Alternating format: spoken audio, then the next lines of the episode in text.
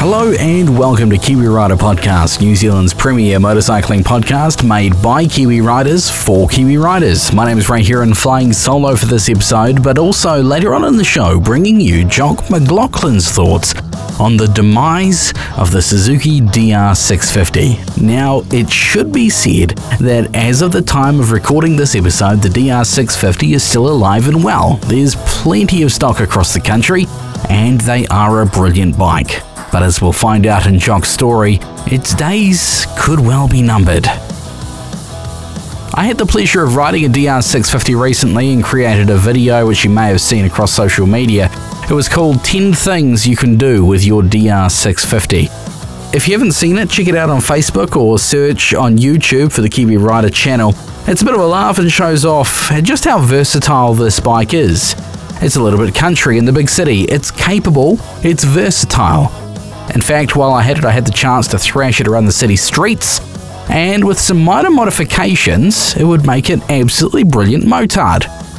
Just one of many uses for the Suzuki DR650. Another thing I think is interesting is bikes like the Yamaha Tenere 700 are incredibly popular at the moment, and they don't have much in the way of electronics. This is probably their allure, just enough to keep them legal. I mean, sure, the T7 has switchable ABS, meaning it will still be a legal street machine come April 2021, and that CP2 engine is a peach, inline twin with cross-plane crank versus the, in comparison, agricultural single banger of the DR.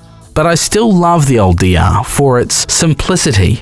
It's a shame that Suzuki don't update it, give it fuel injection and maybe switchable ABS, but I guess that would completely change the character of the bike. Not to mention, likely cost a bomb. Anyway, without further ado, here is what Jock McLaughlin had to say when I asked him a few months ago about the demise of the mighty dog rooter.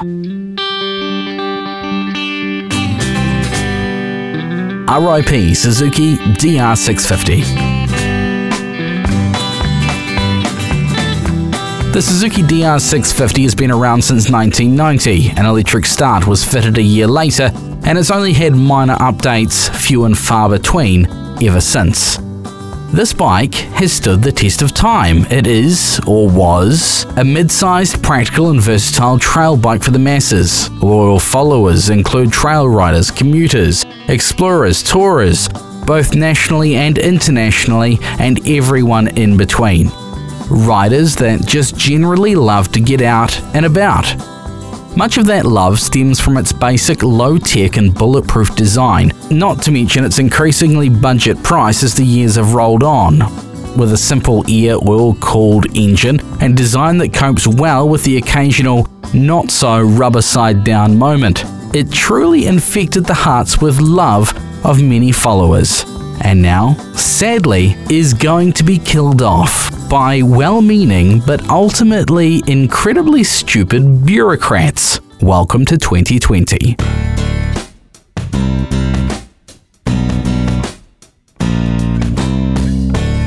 The fact is, they deemed it necessary for the mighty old dog rooter to be fitted with ABS, and that meant continued production was no longer financially viable. I have a love-hate and love-to-hate relationship with ABS. On quick road bikes, quality ABS is a great thing. That's the love part. The hate ABS bit is I want to be able to switch it off and on instantly at the press of a button. Okay, it can have a warning light to show it's turned off, but I hate this scroll through menu, find bike setup, close the throttle, etc. bullshit required to turn it off. And I detest a bike that defaults to ABS on as soon as you switch the key off, which is pretty much all of them. The love to hate ABS is when it comes to off-road going bikes. I'll accept it can work quite well on hard-packed gravel, but sand, mud, other loose surfaces, it is hopeless to the point of being dangerous. End of story. So why has ABS become mandatory on the DR650? And in turn killed it off? Because shiny-ass-minded PC bureaucrats can't ride and don't know what they're talking about when they're making rules. And also, With an average single front disc brake, the DR is unlikely to lock the front on the road anyway, and on a wet road, you should be even more careful unless you want a Darwin Award. But what about the rear brake, you ask? Well, it has excellent feel. It's not grabby at all, so that's not an issue. The fact is, on all bikes, if you're riding way too fast like an idiot, ABS is not going to save you. Where it is helpful on the road is mitigating the effects of a surprise lockup from either a panic brake application or low traction services, but only if you're going a little too fast. So in my opinion, for the style of machine the DR650 is, it never needed ABS. My first encounter with the DR650 was not particularly auspicious. After a brief ride many years ago, I deemed it a giant yawn. It was heavy, underpowered, with very soft suspension and generally failed to excite. Who'd have thought years later I'd purchase a new one and truly enjoy riding it? I guess you live and learn, right? The first ride was way back when I was still wearing my racer's hat, and it didn't measure up to my regular diet of XR600s. But I was judging it as a race bike and not a trail bike. Two very different things. My DR was used for generally relaxed back road exploring near my farm in North Wairarapa, but it also took a lap of the South Island. For all this, it was ideal. It has a very smooth power delivery, a reasonably comfortable riding position that is upright, relaxed and roomy. The handling was nimble in a relaxed way, and compared to a multi-cylinder adventure bike, it is substantially smaller and lighter. The only real downside was long days in the saddle were an ass killer.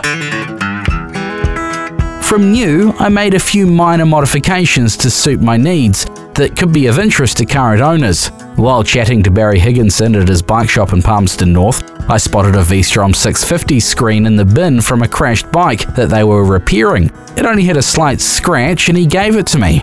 I mounted it over the standard headlight, surrounded with a couple of rubber supports. Surprisingly, it looked pretty good and worked amazingly well to keep the wind blast completely off my upper body. Apart from that, I put some fork spring spacers in and much heavier oil, which sorted the front end well. Then I revalved the shock with a Heatmore compression shim so it balanced with the firmer front forks. It could now cope happily with a small jump. The fork collapse under brakes was gone and it tracked much more confidently in general. Finally, I opened up the airbox and rejetted it, looking for a bit more grunt in the top end. This achieved approximately nothing except burning more gas. However, perhaps I was a little quicker up top. The brother-in-law saw 171 kilometers per hour on the clock. It was a crystal clear South Island morning. The Suzuki was fully laden and admittedly heading downhill reasonably steeply with only a modest gale force tailwind. This was a record for my DR, and I could well be wrong, but I believe it was a very solid result from a largely standard DR650.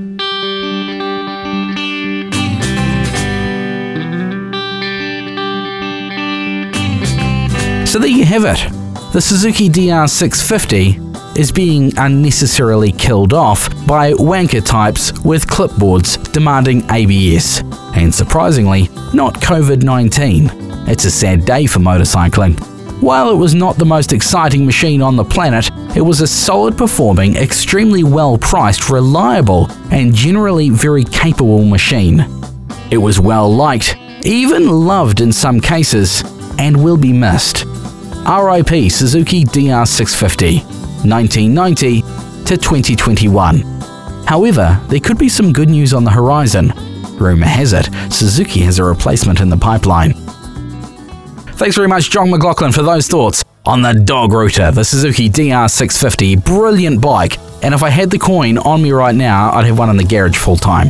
This has been Kiwi Rider Podcast. Thank you very much for listening and sticking with us. We'd love to hear from you, good, bad, or indifferent. Give us your feedback. You can email us, podcast@kiwirider.co.nz. Leave a comment on this episode, whatever platform you are listening to us on now. And if you wouldn't mind sharing this podcast with a riding buddy of yours, if we can spread the word, we can justify making this podcast to the penny pinchers. So we'd love you if you'd help us out with that.